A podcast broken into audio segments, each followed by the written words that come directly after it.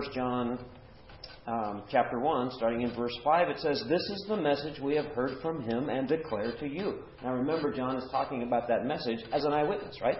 He's an eyewitness. The guy's got tons of credibility here because he was there with Jesus. And he says, This we declare to you God is light. God is light. In him there is no darkness at all. If we claim to have fellowship with him and yet walk in the darkness, we lie and we do not live out the truth.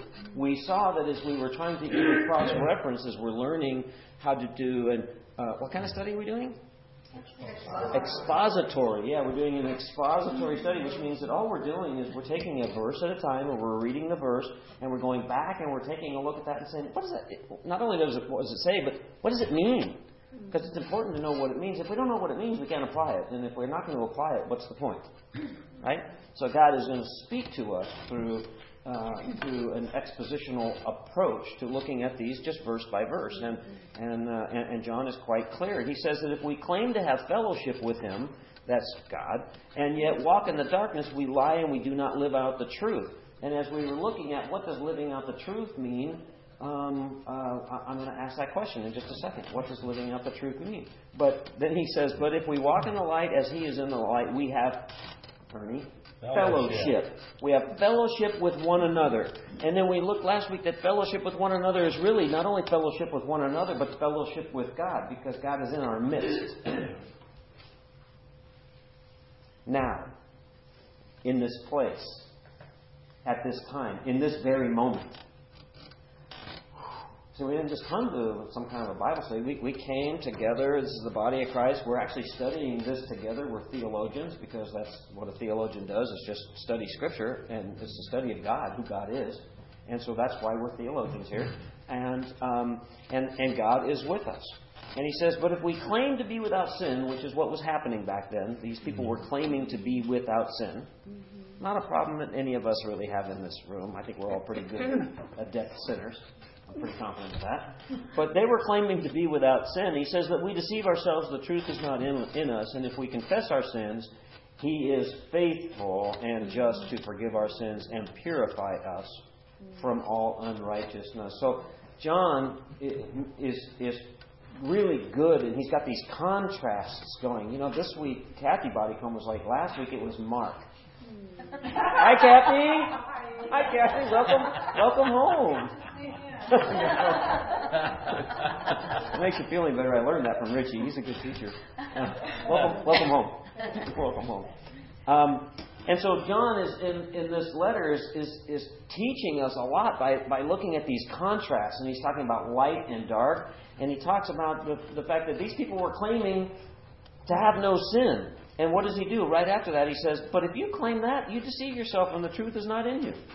And if we confess our sins. So then he gives us almost the antidote. If we confess our sins, he is faithful and just to forgive us, to forgive us our sins and purify or cleanse us from all unrighteousness. If we claim we have not sinned, we make him out to be a liar, and his word is not in us. So very strong words by way of contrasting the, this, uh, the truth and error, uh, darkness and light. Um, and he and he begins to talk about sin. So what it says God is light, and so what is the light? Last week we we saw that answered right here in the first couple of verses that we looked at. What is light? Truth. The truth. He uses it interchangeably. So he says God is light, and we could see that in the cross-reference scriptures we looked at last week that God is truth, God is light, God is love. But in this particular um, uh, sense, those words are interchangeable. So God is light. God is truth. So he contrasts that again, and we can see the contrast. He says that we say we have fellowship with him while we walk in the darkness. contrast? Can you walk in the darkness and have fellowship with God? I don't think so. No, not according to Scripture. John makes it pretty clear there are those that are walking in the light and those are walking in the darkness. And and what, when we look at that, this light and the darkness, what was the difference? What's the primary difference between walking in the light and walking in the darkness? Let me make it really easy for you. Who is the primary difference between walking in the light and walking in the darkness? Jesus. Everything points to Jesus. It just keeps pointing to Jesus and pointing to Jesus. And so, but then he used that real strong language, and he said, he said, and if we do this, the truth isn't in us. What do you suppose he meant by that? He said, the truth is not in us. The Holy Spirit? The Holy Spirit? Truth exposes sin. Truth exposes sin. There's no fruit Uh, No, there's no fruit in. in that person through Christ. Okay. Right. yeah, I'm, I'm agreeing. And, and what else? What else does he mean by that the truth is not in us? We're just mistaken. Okay, I'm still looking for that word because it's the contrast. And, We're not believers. and we're not believers if the truth isn't in us. Uh, you sure? What? The light. The light. Okay, it's the, Which it's all the, what you've been saying. That's what we've been saying, every one of them. And so that word, though, that John is using here in this letter to to his to his to, it's really to his church, not really John's church, because the letter went out to a wide area. But but these were people that John he he was a, he had a pastor's heart, and so he was concerned about them in terms of them not understanding this this darkness and this light idea, and because there were people that were that were in darkness that were claiming to be in the light. And he was just writing this letter right out of the box saying, they're not in fellowship with God or you. Very strong language. So, as a believer, then, based on what we were looking at last week, and we're going to look at it a little bit more this week, mm-hmm. as a believer, can you be out of fellowship with God? No? Well, if you have unconfessed sin. Yeah. Okay, no, but if you have unconfessed sin, the answer is yes. Okay. Agree, disagree? Not sure yet. I'm not sure. Okay, that's good. I, I like that. Time to think. Okay, no, no, that's, that's good. That's good because the, the question is that, uh, well, what does verse 7 say? In 1 John chapter 1, what does it say? We deceive ourselves if we claim to be without sin and the truth is not in us. That's great for verse 8, but what does verse 7 say? Oh, I'm sorry. If we walk in the light as He is in the light, we have fellowship with one another. You can just stop there. Thank you. Okay, so if we're in the light, we have fellowship with one another. So as we're reading Scripture and we're trying to say, what does this mean? Okay, so as it says, but if we walk in the light, but if, but if we walk in the light, uh, as He is in the light, the light is the truth. Okay, uh, we have fellowship. Okay, so when are you always in the light, Hannah? No. Are you always in the truth? Are you? No. No. Uh huh. Not when we sin. Not when we sin. Hmm. Hold on to that thought. Oh, you? And, uh, Okay. I didn't know, hmm. I didn't know if you wanted to throw something at me or if that was a question. for the answer. I wanted to ping pong back and forth. Well, it's really interesting because uh, in, in light of sin, I think that's a really important question to answer because what is John, last week when we looked at these five verses, what was John accusing his opponents of? Sinning. Sinning and saying, but we don't sin. That was the beginning of the whole Gnostic movement, where the Gnostics believed that that that that matter was was evil, and they didn't. They so they they had this whole difficult problem with Jesus as God manifest in the flesh. That they just they just couldn't go there, and the whole thing was about them justifying their sin. They they just wanted to do whatever it is that they wanted to do. And it was a very convenient way to teach some theology that had no basis in fact. Hmm. And isn't that where lies come from? Lies come from no basis in fact. Or they'll take a little fact and they'll tweak it, but it's not fully fact, is it? It just never is. It just never is. So, what's the first thing then, speaking of sin? So, what's the first thing, based on what we've been reading in 1 John, um, that we have to be rec- that we have to recognize uh, if we are going to be believers, if we're going to be saved? we're sinners. Exactly right. This whole thing, John is pointing to these people as saying, time out. You're saying that you don't sin. But what I'm telling you here is that, that you claim to have fellowship with Him, but you walk in the darkness. You're sinning, willfully sinning. Uh oh. Because hang on now, because, you know, this is kind of easy to read because it's not first person singular. But in just a little while, when we start taking a look at some of these verses, we're going to first person singularize it, make it personal. So, so let's be a little careful. Let's just be a little careful. Because what he's saying is that, okay, in order to be saved, you have to recognize what? That we're sinners. Okay? So if you recognize that you're a sinner, that these people weren't, okay, they were not in fellowship with God or the church. Sound familiar to anybody? Okay, not in fellowship with God or the other believers. That's the church. Because they were in the darkness, claiming, oh, we're in fellowship with God, but we can live a lifestyle and do anything we want. John said, no, you can't. No, you can't. Can't do that. You can't do that. In fact, according to those verses, verse 7 specifically says, if we walk in the light, which is the truth, we have fellowship with one another, and God and the blood of Jesus cleanses or purifies us from all sin. He makes it real clear that, that we're sinners, we're in need of a Savior, and the Savior is Jesus, and Jesus did, did what? He cleanses us. He died for our sin. Okay? Now remember, this was a couple thousand years ago. How much time had gone by since Jesus had been crucified and this and the church had first heard this message? Ninety years. Not very much. Not very much time because John was an eyewitness and he was speaking to the church and he was he, he was not only speaking to them, he wrote this letter to them. John was alive. Okay? It was in one lifetime and, and here it is. Boy, it didn't take long for that deceit to enter the church, did it? It just entered in. And don't forget, as we walk through this a little bit more tonight, that it entered the church from within. Probably they're all along.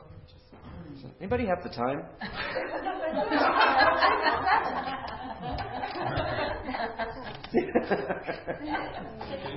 just, just, I thought it started at seven. I thought it was early. you know, because we love you guys so much, we're just equal opportunists around here. Isn't that right? Okay. Feel the love. But John, there's there's a there's a there's a big but here in this whole thing though, because he says, but what? In verse eight. Don't deceive yourselves. He's trying to be very clear here. Don't deceive yourselves, because if you deceive yourselves, that's self deception. Don't deceive. Don't be deceived. Don't deceive yourself. Because if you do, what? The truth isn't in you. And he's, this whole thing is about light and darkness, truth and error. Sin, and as we're going to see a little while later, and righteousness. These things are incompatible. They're incompatible. And he's just pointing it out. And his whole letter so far, he's been talking about this in the in the context of of he has an there's an opponent. There's a war going on. He has an opponent, and the opponents have taken people out of the church. They're already out. They're gone.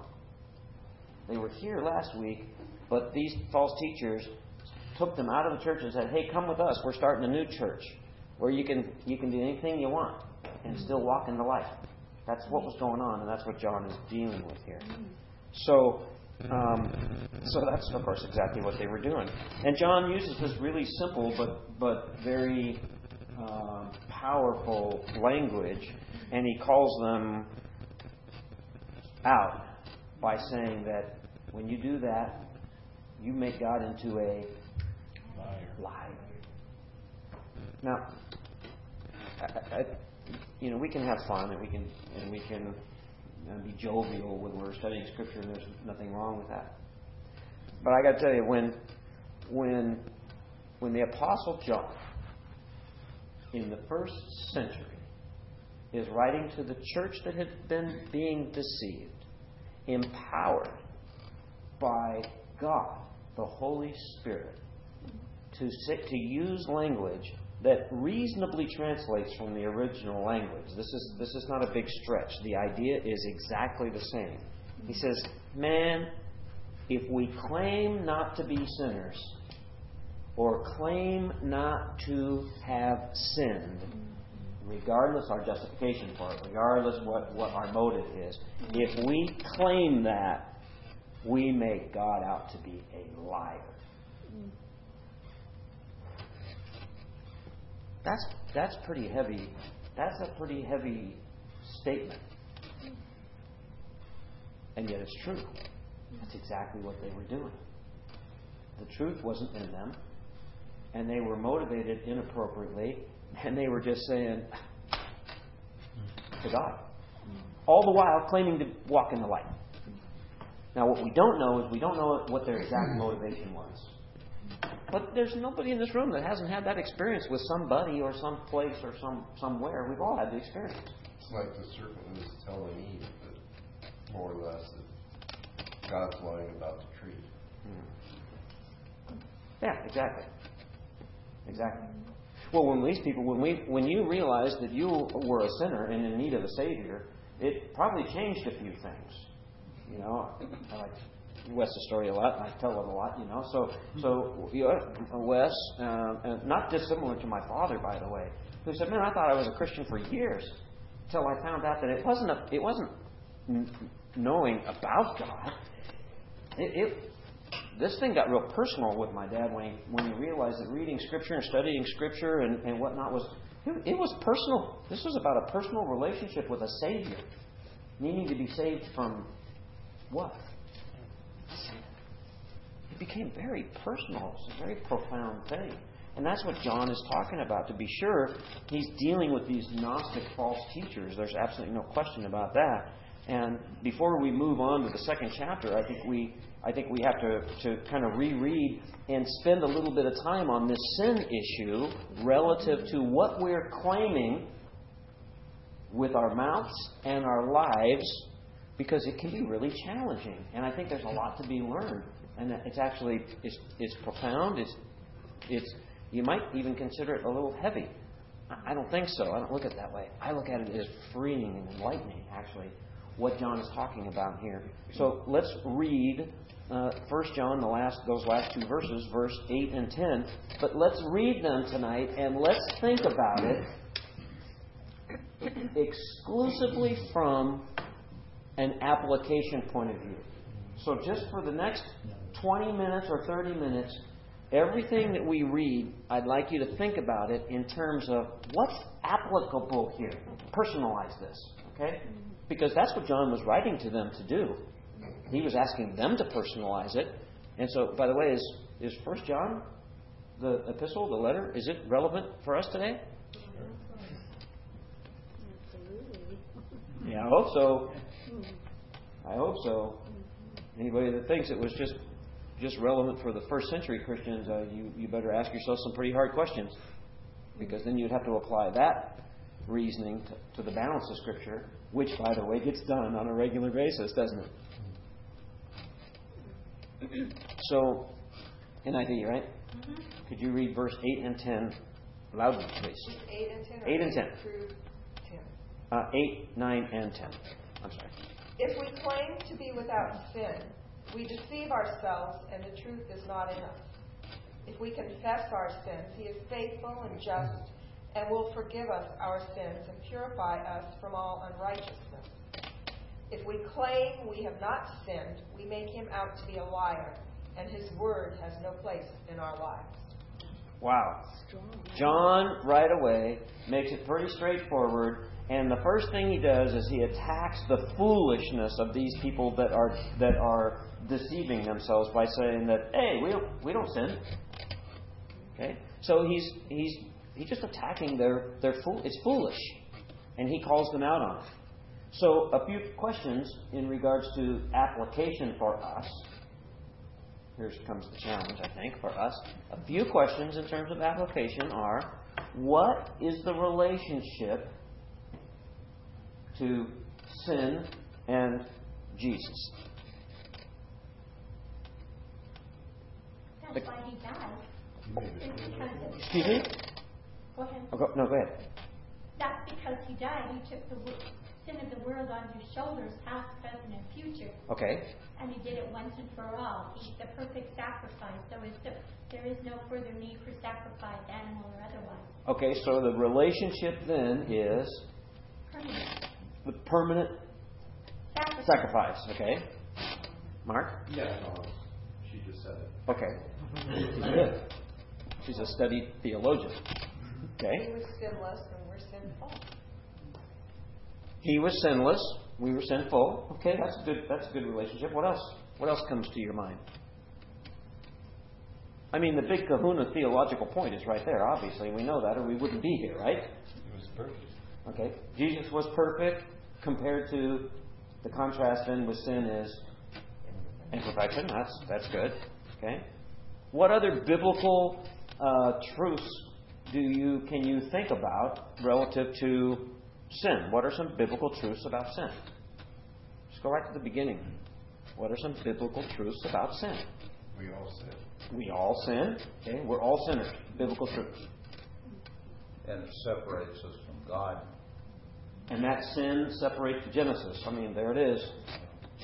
Right from the get go. Okay? We, we learn about our sinfulness and we learn about that separation from, from God, don't we? Okay? Um, uh, what else do we know?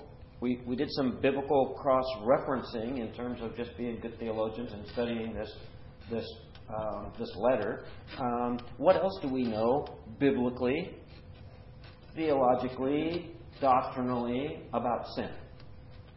We have to Sin confess our results in death. sins. Sin what? Results in death. The Oh, wages of sin The wages of sin are, are death. Mm. But, so everybody that sins is going to die? Is that what that means? Without a Savior who took our sins upon his shoulders, yes, Oh, okay. Are you, are you saved? I am. Are you going to die? Yes. But I'm going to have eternal life. Oh, I love that. See, because see, these are questions that, that I'll bet these, these people were asking. Wait a minute, what are you talking But about? even the sinners that have eternal life. Ah, even the sinners have eternal life. It, it starts getting a little interesting, doesn't it? Yeah, I mean, this is this is a road we can go down because this is what John is saying. He said, "Hey, this is foolishness, you guys. You you don't sin." But Hogwash. if we, if we confess our sins, He's Okay. faithful to forgive us. Okay, and uh, and okay, and He's faithful to forgive us. So, so what about sin in your own life? I mean, let's get real personal here. As long as John is talking about this, what about sin in your own life? I don't want to hear about your sin. Uh, What I'm saying is, what what about uh, what do we know biblically? What what about some truth? What about sin in your life? What's a biblical truth about sin in your own personal life? Why do we do what You're born with it. What? We do what we know we shouldn't do. We do what we know we shouldn't do. Okay. Okay, we need to confess it. Okay, that's that's good. We need to confess it.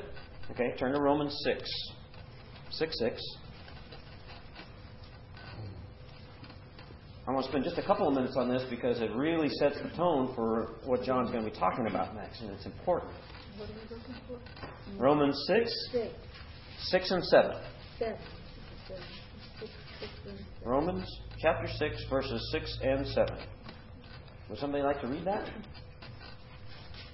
For we know that our old self was crucified with him, so that the body of sin might be rendered powerless, that we should no longer be slaves to sin. Because anyone who has died has been freed from sin. Okay, Ernie, Romans 6, verses 6 and 7. What do we know is a biblical truth about sin?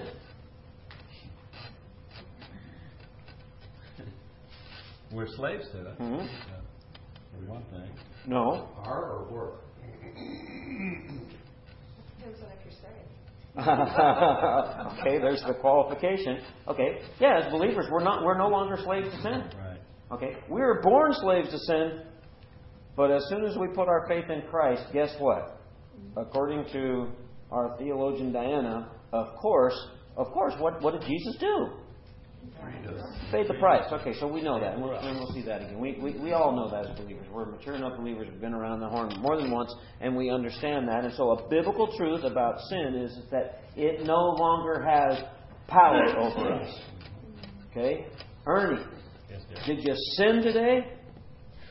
I got up out of bed. Okay, that would be a yes. Okay, so Got out of bed. but a biblical truth here, and, and something that I'm sure that, that this specific scripture reference wasn't given to the church in John's letter. But you know it, and you know it, and you know it, and, and I know it, that we are no longer slaves to sin. That is a biblical truth. And then what about 1 Corinthians 10 13? Let's, we're just going to look at three quick references.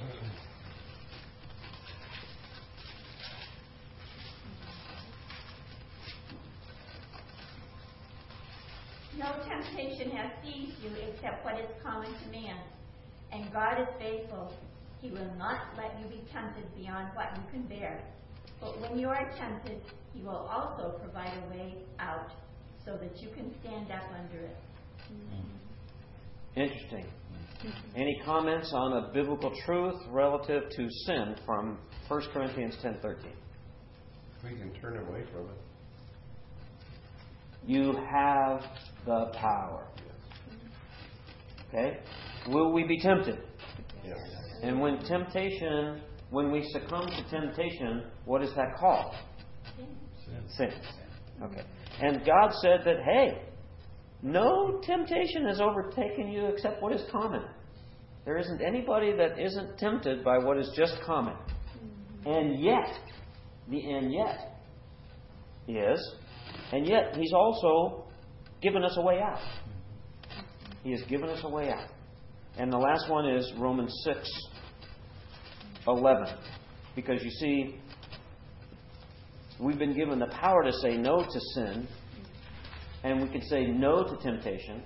Well, I don't know about you, but before I was a believer, a temptation I thought was fun. You know? Well, I didn't know any different. Or maybe I did, and I just wanted to do my own thing. You know what I mean? And um, but then after becoming a believer, and God said, "No, no, no, no, no. You know, well, you've been given the power over sin and and temptation. Temptation full blown turns into sin, and we've been given the ability to say yes to righteousness. What does Romans six eleven through fourteen say? Susan, you're doing such a good job. In the same way, count yourselves dead to sin, but alive to God in, Jesus, in Christ Jesus. Therefore, do not let sin reign in your mortal body so that you obey its evil desires. Do not offer the parts of your body to sin as instruments of wickedness, but rather offer yourselves to God as those who have been brought from death to life, and offer the parts of your body to Him as instruments of righteousness. For sin shall not be your master, because you are not under law, but under grace. There we see again a biblical truth about sin. Sin no longer has to be your master. Is there a but to any of those biblical truths? Are you vulnerable to sin? Yes. Is that a but But, to Romans 6 and 1 Corinthians 10? but we can overcome it through Christ. You're okay, and and um, uh, let me. I'll get to that question in just a second.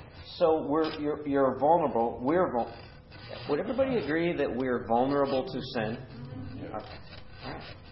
And so in Romans six eleven uh, through fourteen, it talks about um, uh, obeying sin's evil desires. So we know what sin is. Sin is evil. What else is evil? Devil. What else? Who else? Us. So we looked at last week in a, in a, in a cross reference. We are. Yeah, we're about that close to it, aren't we? And in our flesh, we're already in, aren't we? And there's that contrast between light and dark. Light being in the light or being in the dark. And I love the way John kind of starts to tie this all together now by talking about things like, okay, so are we vulnerable to sin? And if we if we are, then do we struggle with sin? How? How do you struggle with sin? Okay, there's a, there's a resistance factor. So there's and and and and you're trying to resist. Uh, you're trying to resist sin, and and uh, why do we struggle with that? Don't these passages say that that we're no longer slaves to it? Mm-hmm. I mean, come on, you're no longer a slave to sin. Done deal, right? It's always there trying to get to you. Okay, but what's the, what's always there, the sin or the temptation? Oh, okay, It's always fun. you said, you said. sin's always fun. Yeah. Really? You think so? Well, Wow. Devil promises that it'll be fun, but once you oh. get tied into it, it's not. Mm. We have to battle our nature, Okay. because our nature wants, All right. Why do you have to battle your nature? because it's a, because we're born into this. Because we live in a sinful world. Okay. Good. We're born, When you it, have to battle every day. Okay. So. So. You just have to Okay. All right. blame it on Eve. Okay. Blame it on Eve. The devil made me do it. Yeah, but the Well, world constantly yeah. tells you, oh, it's okay, it's fun, it's Okay. good, it's, you're, Okay. you know, there's no problem. But but John says that if we say we don't sin, we deceive ourselves. We're all saying that. Oh, I think we recognize that we're sinners. I think it's pretty clear that we're sinners. Uh, we're vulnerable to sin. Um, we're we're tempted to sin. Do we succumb to the temptation from time to time? Uh, yes, we do. Yes, we do. See, just the opposite of what these people in the church in the first century were teaching. Hey, come with me. We're going to have a good time mm-hmm. because we're going to be in the light. Somehow they wanted that whole connection, the Jesus connection, but without the truth. Mm-hmm. Without the truth about sin. And John is just saying, you deceive yourself. The truth's not in you. Drawing a contrast, drawing a contrast, drawing a contrast License to sin. license to sin. Most we said last week that most false teachers have one very common thread, don't they? They have a very common thread. They usually they take this and they deny its authority to give them the authority to make it say whatever they want to justify whatever their position is, as opposed to be obedient to what God says and what He means. And that's all we're doing. That's what this study is. What did God say? What does He mean? What do we do with it? So we're thinking about these things in the context of application. We're talking about sin. We're thinking about these things. And so now the questions have to get a little tougher, necessarily. Um, but we also know the Second Corinthians passage that, that, that we're all very familiar with. You don't have to turn there. Uh, that says that uh, you know, therefore, if anyone is in Christ, what? He is a new creation, right? Okay. So we're a new creation, but you were mentioning something about your old nature. But this scripture, in fact, specifically says in the New King James, it says, Therefore, if anyone is in Christ, he is a new, cre- new creation. Old things have passed away. Behold, all things are new. It's my favorite word in the Greek. All is still all, no matter what language it's in. All is all. All things have become new. So we're vulnerable, we're struggling, we're sinners, we deal with this, and we battle our own nature, and we're in the world, and yet John says that if we claim to be without sin, we deceive ourselves, and he talks about being in the light, and can you be in the light and still sin, and do you.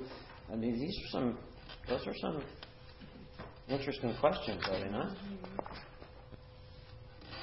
What do we do then today in our lives? Personalize it. What do you do with verse 8 and the denial of sin? What to Jesus and ask for What? Pardon me? You can speak up. We go to Jesus and ask forgiveness and confess our sins that we have committed. Okay, cool. So we're talking about we're talking about the darkness and we're talking about the light, and we are talking about John, and he's writing to these people who are saying, "Hey, you're saying you're in the light, but dude, you're in the darkness, man, because you're saying that you don't sin, and everybody's a sinner." He he lays it out pretty good, and now of course we have the rest of Scripture to look at, right? That says, "No, sin doesn't have power over you, but you are a sinner." In fact, John even says, where, where, where does he say it? He, he he says something, I think, right here in verse 9. What does it, what does it say? 1 John 1. confess our sins, What, go ahead and finish that. If we confess our sins, He is faithful and Faithful and just, just. and will forgive us our sins and purify us of all unrighteousness. Okay, so if we confess our sins, He's faithful and just to purify or cleanse us from all unrighteousness. But didn't John? But didn't John say back here that that, that God is light and in Him there is no darkness, and that um, uh, but if if we if we sin, the truth isn't in us, and now he says that uh, if we claim to be without sin, but nobody's claiming to be without sin, right? Not in this room. Nobody here is claiming to be without sin. So, is he talking about some of our sin, all of our sin? I mean, how do we how, how, how do we apply this scripture that says that if we claim to be without sin? Ernie, did you sin today? Uh, probably. Okay. Uh, Let's see, I drove here. I'm pretty confident. Somebody cut me off. I'm yeah, pretty confident. sin. Okay. Now, Yeah, that's right. Okay, so now let's talk about let's talk about how we deal with this uh, as individuals, and even how the church deals with it. Because by way of application, in verse eight, that says that if we claim to be without sin, we deceive ourselves, and the truth is not in us. I submit to you all, I submit to every single one of you, that you justify your sin.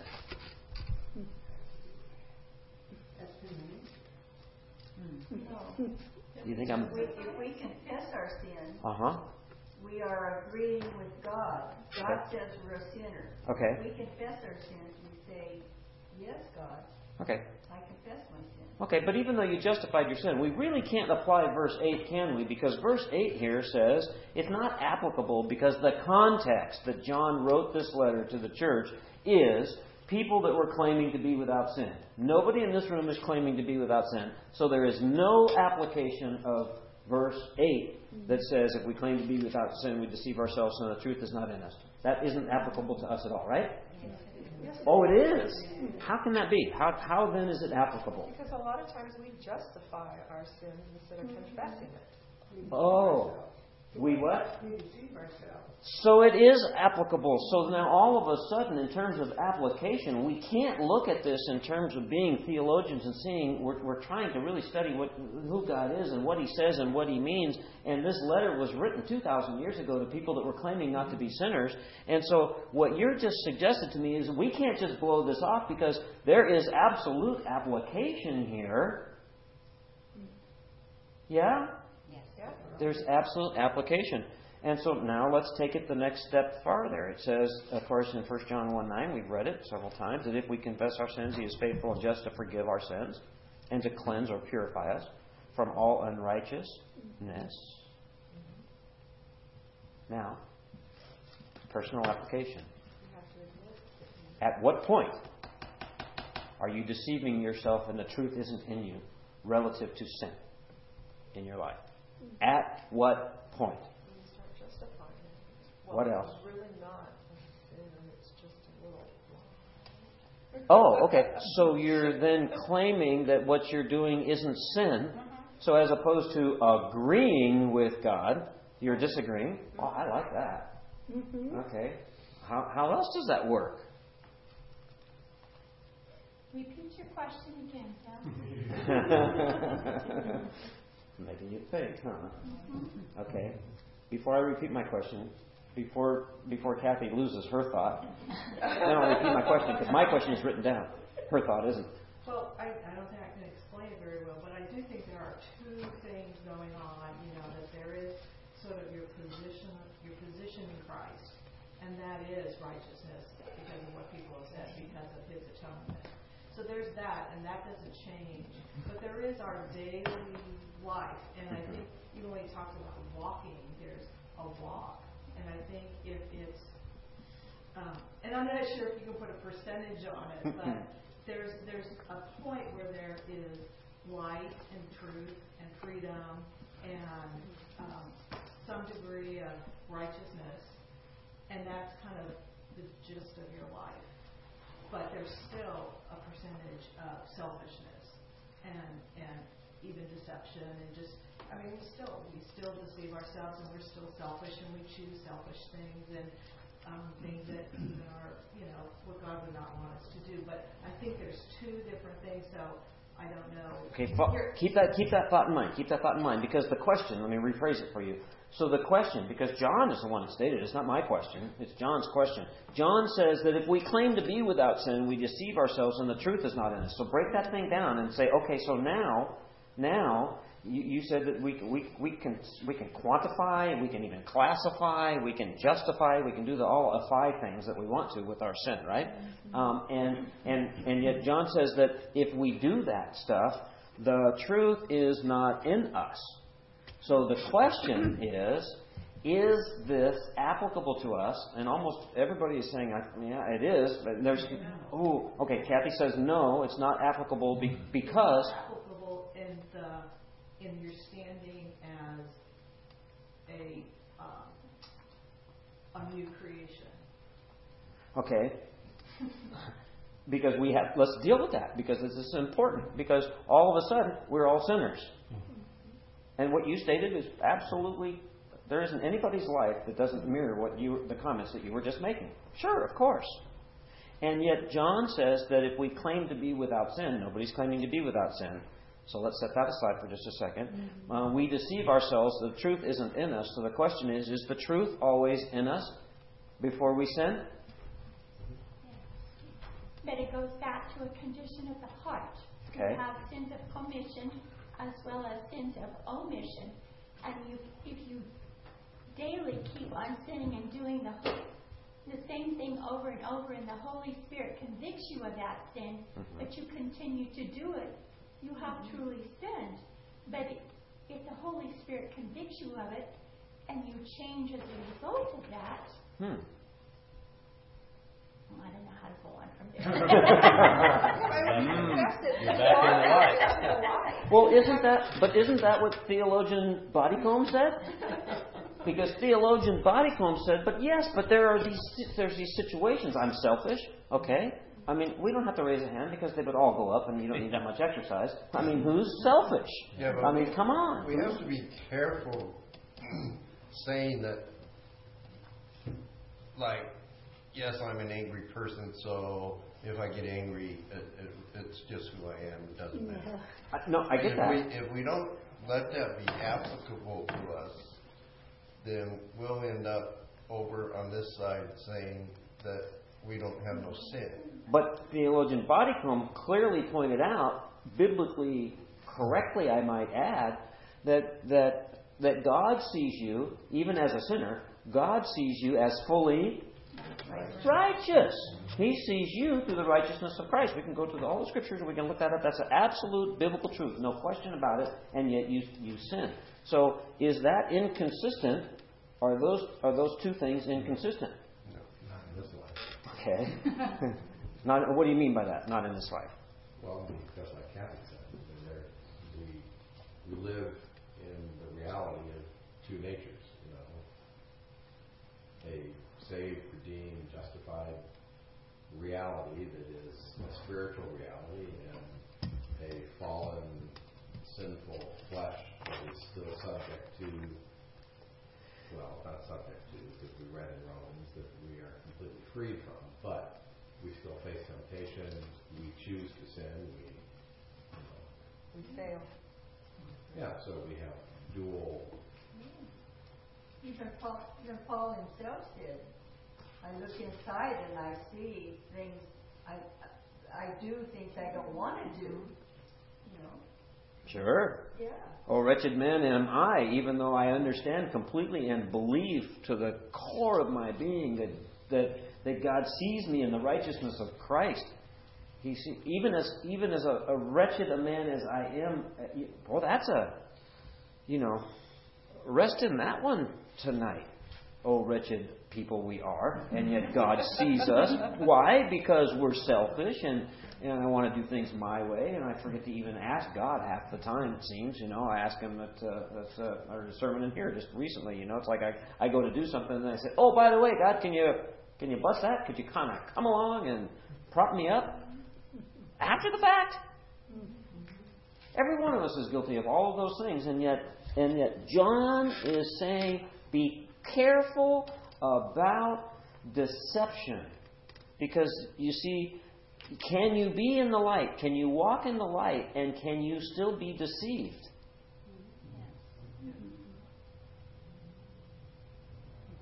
Scotty? Why else do we sin? Mm. But there's a connection between 8 and 10 Okay. about uh, if we claim to be without sin, which none of us here are, but sometimes we justify it, okay? Mm-hmm. So we deceive ourselves and the truth is not in us. If we claim we have not sinned, we make him out to be a liar, and his word has no place in our life. Mm. That is really strong there. And it Oh. can mean, you could always, if we claim we have not sinned, we make him out to be a liar, and his word had no place in our lives. He could, I mean, mm-hmm. those are, that's just really strong. Oh, the whole thing is strong. That's kind of the point here why I was kind of wanting to camp on this sin thing for just a little while because I think it's a really great foundation for, for where he goes next. Because remember, he's talking about these people that are opposed to to Jesus. He's talking about the, the, the, the they're really secularists because but they entered into the church. They have no fellowship with God or with the church. Remember remember that's that's who he's sort of attacking here in this letter. But he's going to make a switch here in just a second in in, in chapter two. Um, in his letter, he, he, he, he turns the tables just a little bit, and then he starts talking to the church.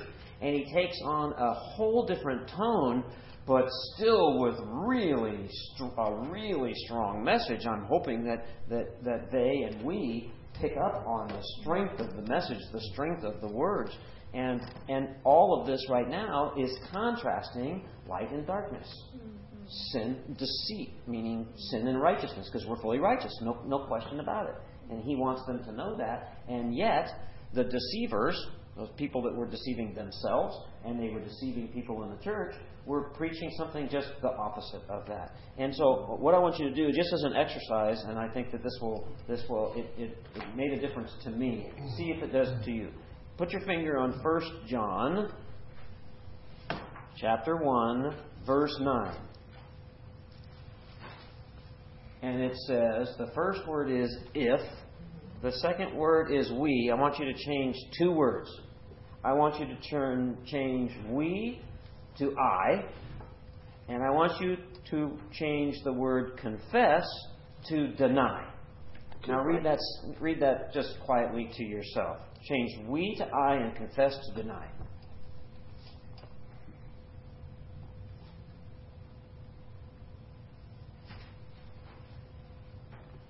Confess to what? Thoughts?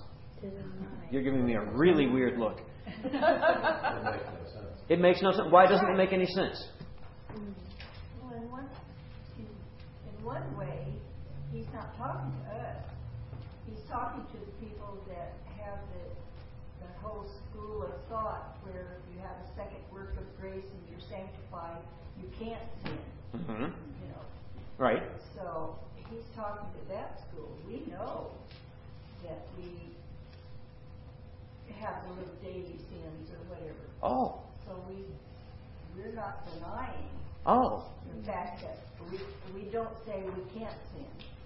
But it doesn't make sense because if you personally, if you say, if I deny my sin, God, He's still oh, faithful and just. Okay, okay, if you deny your sin, okay, break it down, break it down, break it down, break it down. If you deny your sin, God is still faithful and just. Keep no, going. I'm saying He won't be. He He is still just. Okay. So He He can't forgive you if you're going to be in continual denial. Well- if you're if you're if you you know those are the people that. Could, could you say that one more time and louder so that this will pick it up? He can't forgive you what? If you're in continual denial of your sin, Ah. because His attributes, He still remains faithful. He's still Holy just. He is God, Hmm. so He cannot change. so He Huh. He Well, can we- only. If you continue in denial, you're, you've not accepted Jesus in the first place. Really? No. Oh. because That's I, interesting. I don't think you can conti- continue to deny something knowing that you're hurting God. You're going to want to confess it and ask forgiveness. But that's exactly what these people were doing, though. They were claiming to be in the light.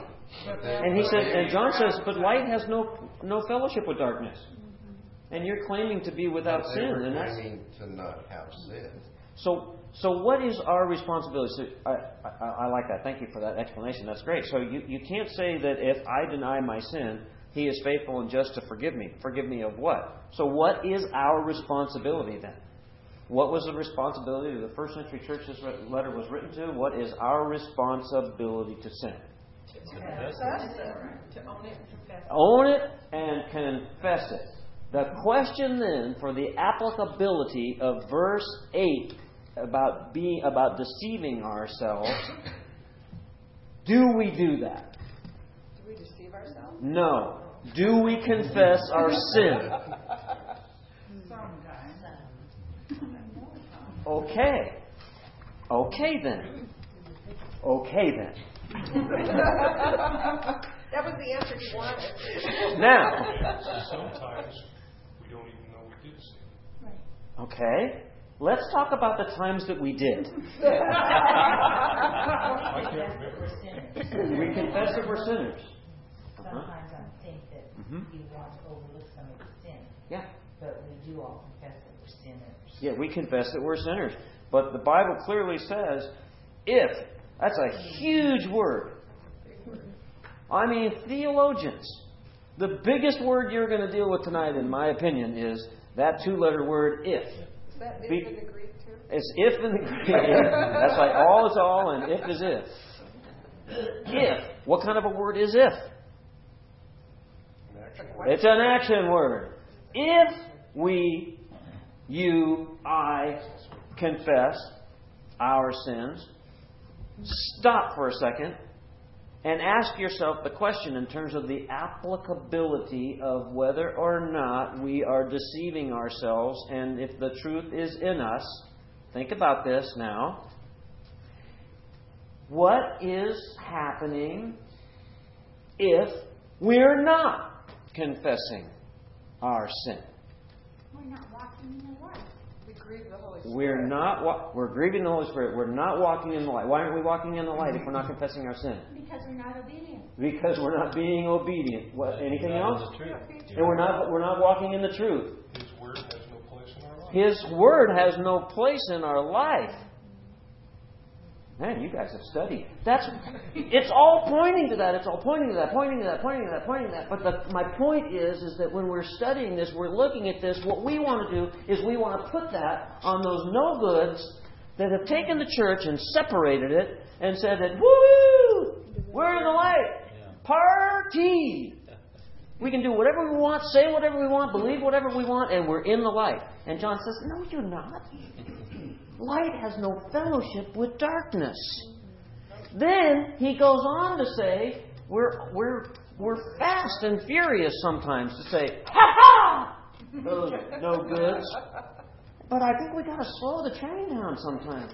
And we got, yeah, we got to look in that mirror. And then we got to say, but, but verse 9 says, if we confess our sins, He is faithful and just to forgive our sins and to cleanse us from all unrighteousness. And then we forget what's the opposite of that. Because if we confess and He is faithful and just, what if we don't confess? He's still faithful. Do we have to ask a question? Then what?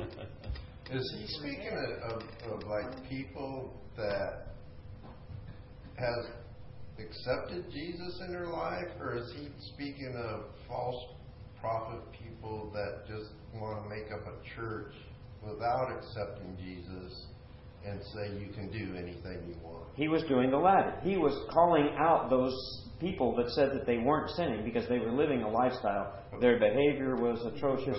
They were clearly outside the light. They were they were misbehaving in every conceivable way uh, against all the teaching of the apostles. And, and he was calling them out on it because they were saying that, hey, we can do that and be in the light. But that's not the point that I'm trying to make. My point is, is that I'm trying to personalize it by saying, okay, let's not, let's not just put it on them and walk out of here and be happy-go-lucky.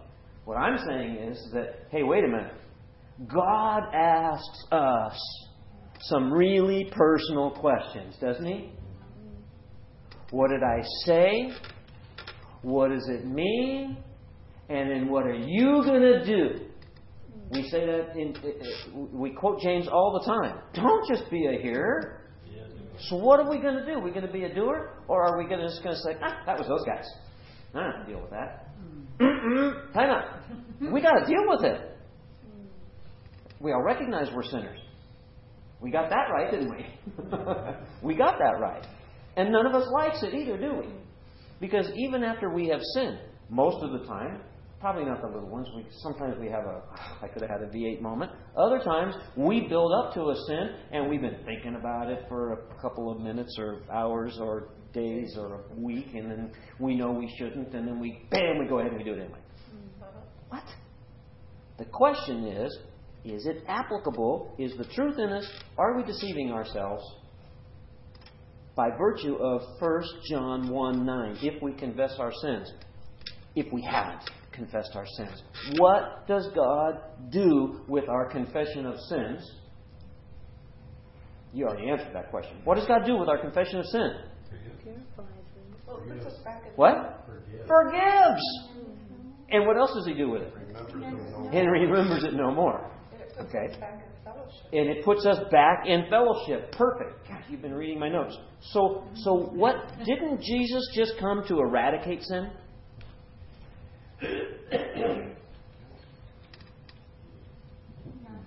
Hmm? No. Okay. I think eradicated is a poor choice of words. Yes.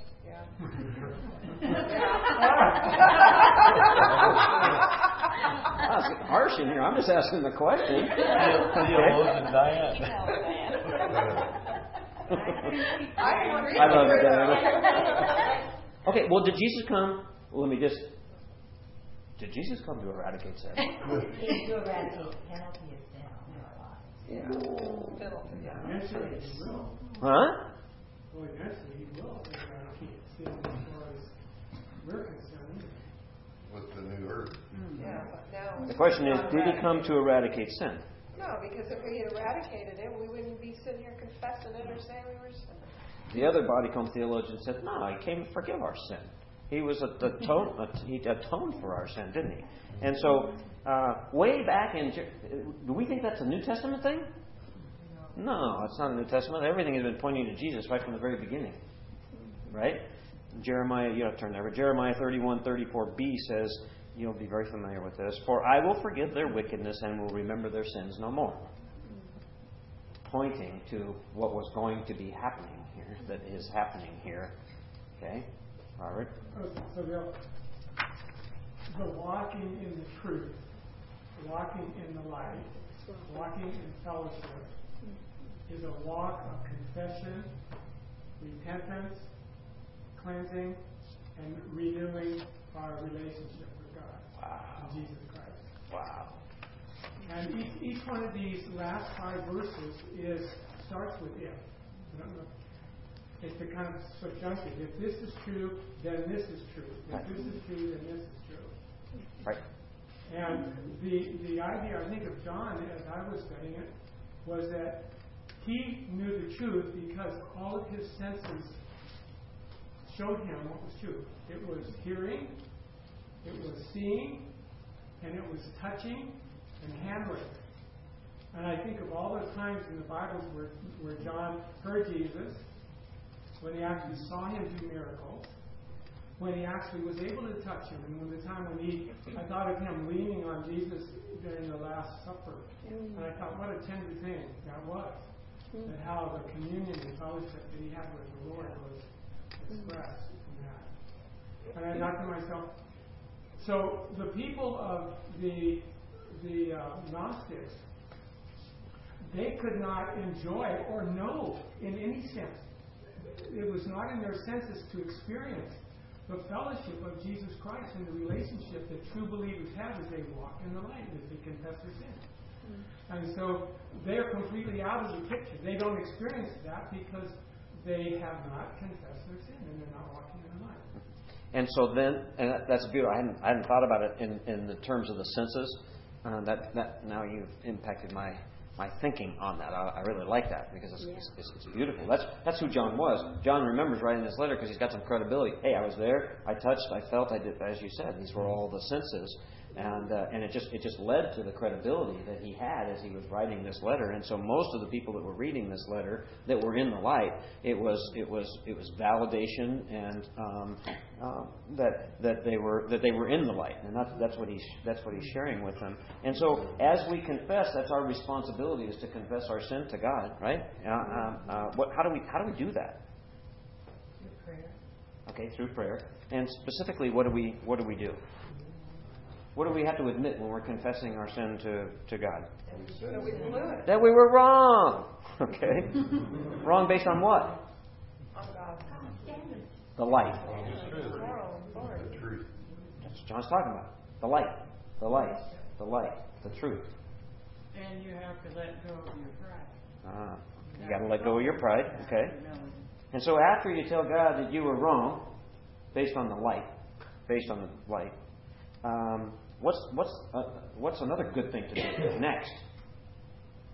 After you've confessed that you were wrong. Thank you for the. Okay. Thank Him. That's good. Thanking is good. Okay. Repent. I'm sorry. okay. There's this, you know, I, I, I hope we're convicted. Especially after we've talked ourselves into sinning. I hope we're convicted. So, you know, I'm wrong, I'm, I'm, I'm sorry, and then I, I, I, the whole repenting thing, what does repent mean? Turn around. Go the other way. It's a real simple word picture. So the question is, back to verse 8. Sorry, I just got stuck on verse 8 I was, as I was thinking my way through this. But back on verse 8 and its applicability. So here we are. The question is, do we confess our sin? And then do we change? Do we repent? That's a really hard question. We can't on our own anyway. What, you- what can't you do on your own? We can't change on our own. I understand, but as far as it as far as it relates to you, sinner, okay, what must you do according to verse nine? Confess. Okay, you have to confess. All right, and so uh, is is so what is confession? Is that enough? Not if You gotta not change. if you don't change your Okay. heart. I have a I have one head shaking no, that's not enough. And you just said not if what? Not if you continue to change and your heart hasn't changed and you have a desire to be obedient to God. Okay. Okay. So if you so if you have a desire to be obedient and you've sinned and you you confess, but you haven't repented, so you haven't changed. Uh, um, any additional thoughts on verse eight about the truth not being in us and deceiving ourselves? But it says if you confess, then he is faithful to forgive you. Okay, so let's go down the road of confession. What Well, what if is? you're confessing, you're at least Mhm. admitting that you did something wrong. You Mhm. know You're a sinner. something wrong, Mhm. and you're confessing it to God. But it has to have a change in heart. Ah, so it has. Does it have to come full circle then? Yeah. Okay, a change of heart. But what happens if you do something wrong, you confess to God, and He's faithful to forgive you, and a week later you do the same thing? What what happens? You know, you do the same thing. Mm-hmm. Oh, I know it's a But really having a change in heart and being forgiven, does that mean you're not going to turn around and do the same stupid thing again? Well, it's just like you said about being selfish. Yeah, you're going to do it again. Mm-hmm. Okay, let's let's let's deal with um, uh, since we seem to be stuck here tonight. Uh, uh, that's all right. Let's deal. Let's get because I love church because we like to talk all around the stuff. Okay, and then we then we because we get really uncomfortable when we have to name it. Okay, so let's name a couple things, shall we? Because I like discomfort. You know, one one problem, Bill, is a lot of people they, they read With being discom- with being uncomfortable. You know, they read this and they say they confess, confess, and they're forgiven and everything, and, and for some reason, a lot of people seem to believe that they're never going to do it again. Mhm. That just by doing that, they're free from ever doing it again. Okay. That's not necessarily true. We're not going to be able to do this justice because this would take a long time. But let's let's let's take a hypothetical into into something that's really actual. Okay, Scotty, you're driving all of a Driving sudden. down the street, somebody cuts you off, you get mad, you either talk to them in French, or you line. go to the license. Okay, either, either way, it's a sin, right? So you done go both, Lord, I sin, you He know, did forgive me, Uh-huh. I won't do it again, five Uh-huh. minutes later. Yeah, somebody And so- else got you off. I mean, that's a easy one. I, I got I got one that's harder. Harder? Okay. Yeah, I got one that's harder. Okay, let's deal let's deal with one that's been uh, that's been a, a problem in the church for a really really really long time. I think at, I think when they I think when they were sitting around the table and they were breaking bread together and John was touching uh, Jesus. Um, and uh, and the Bible says that they were that they were drinking they were drinking wine, and um, and so I like this one because it happens to be my particular issue. Um, so I'll I'll pick on myself. So uh, let's let's be real specific now. Uh, how big of a problem is it, Steve, when we are talking about uh, the applicability of of verse 8 here, and sin and confessing sin uh, and being in continual sin. Now you said, what if I just do I do it over and over again? And let's say that um, uh, I'm not a teetotaler, and the Bible says that uh, that it is. Uh, uh, by the way, is it a sin to drink wine? No. What is it a sin to do? So let's say that I do that, but I don't do it. I'm just a social drinker, uh, so I don't I don't do that until I never do that before five. Okay, but between like five and nine, uh, every night, I get drunk. I, I get drunk. That's a problem. And then the next day, oh Lord, I wake up with a hangover and I feel miserable, and I'm thinking, um, uh, I wonder if I have any booze in the cabinet. Or do I have to buy some today? Uh, but I'm not going to drink till after five because I'm just a social drinker. And then and then it's Wednesday night, and I get well, it can't be Wednesday night because I I can't I don't get home till like eight thirty, so I start later on Wednesdays. Just kidding. See my point? You do? Gotta wait till Bible study's over. So there's my point. So now all of I- I'm in willful sin. I've confessed it, and there's absolutely no repenting whatsoever. Hmm. And I in the light. Because at your heart, you really haven't. Oh, see, this is a big struggle, isn't it? Hmm. So what do you do with that as in terms of being claiming to be without sin? Am I sinning? Mm-hmm. At what point are you drunk? and and that's exactly what we do with it. Oh, oh, with, without a doubt. Major, major. No, been there, done that. I have a high tolerance for alcohol. I can drink a six pack of beer. I told somebody just today, as a matter of fact. He pastors a church that I'm familiar with. And I said, Oh, I can drink a six pack and you would never even know that I'm drunk. but don't put me behind the wheel of a car. no, that hasn't happened in years, but that was in my old life. The point is, is that do I was I do I justify it because I have a high tolerance? Well, of course it's justification. The point is, if I'm a believer and I'm in sin and it's willful and I'm asking God to forgive me every single day, and I am I in the light? Is the truth in me? No, you don't want to change. You don't want to. You're a slave to it. But we read we read in Romans that well, I'm not a slave to sin. Sometimes it may take two months for God to. It's a really challenging question, though. It's a really challenging question because you can do the same thing with it. selfishness, can't you? Mm-hmm. All right. Now you could With take, anything. take someone that never drank and, and Huh? you would say, no, you're not a Christian. You never received Jesus. And you can take someone that that used to deal with it and and they would come alongside you and say, look, we'll beat this. Let's keep praying, keep asking forgiveness. Mm-hmm. So I. I know. There's some uh, mm, uh, mm in there, isn't there? You know? Yeah. Because you might see the guy three months later and he's totally delivered and he's, a, he's he's doing great things for God and everything else. So, I, I, how can we say whether they're forgiven or not forgiven?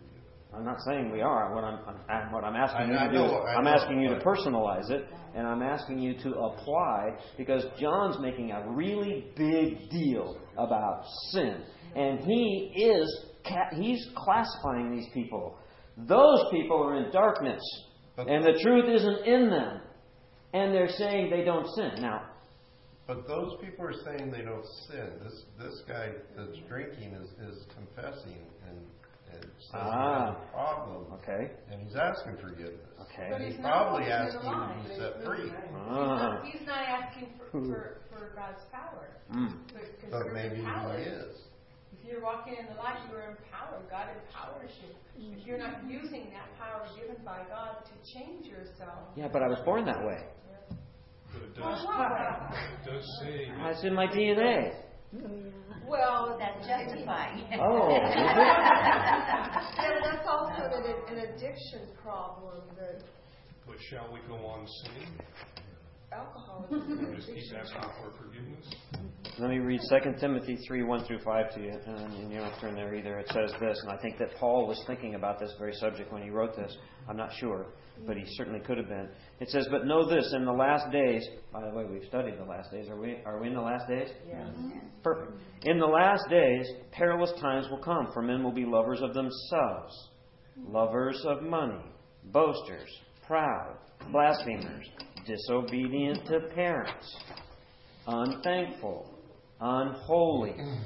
unloving, unforgiving, slanderous, without self control, mm. brutal, hmm, despisers of good, traitors, headstrong, haughty. Now listen to this part. Lovers of pleasure rather than lovers of God. Mm. Having, this is the real kicker in terms of sin, having a form of godliness but denying its power. Mm. And from such people turn away. Mm. It's the same message that John is talking about. From such people turn away. You you're claiming to be in the light, but I don't see any light. You're claiming to be in the light, but you're pick pick the sin. Okay? I'm talking willful, consistent. uh, That's what I'm talking about. So you there's a, there's some big warnings in terms of how do we apply this. And so my whole point tonight was, and I really didn't have any idea we were going to take this long with it, but I think it's really important. My whole point tonight is is that when we're studying and we're reading, it's really important to personalize and ask God, God, what are you speaking to me? What are you speaking to me about? And so there there may not be a, a big issue relative to being to being a, a deceiver. I don't think anybody in here has has uh, uh, um, I don't know, but I'm assuming that nobody has a, a, a real issue with willful sin that's that's you know behind closed doors. But but every single one of us has an issue with sin in both behind the closed door and anything in front of the the open door. We all have that issue. So the question is, what are we going to do about what God is speaking through the Apostle John that wrote this letter? Because it's the application of, of this expository uh, um, um, uh, teaching that, that is critical. Otherwise, we're stuck in the same place that we always tend to get stuck. And we come and we get the head knowledge, and then we end up being like, like some that had a wonderful knowledge. They knew of God, but never knew God.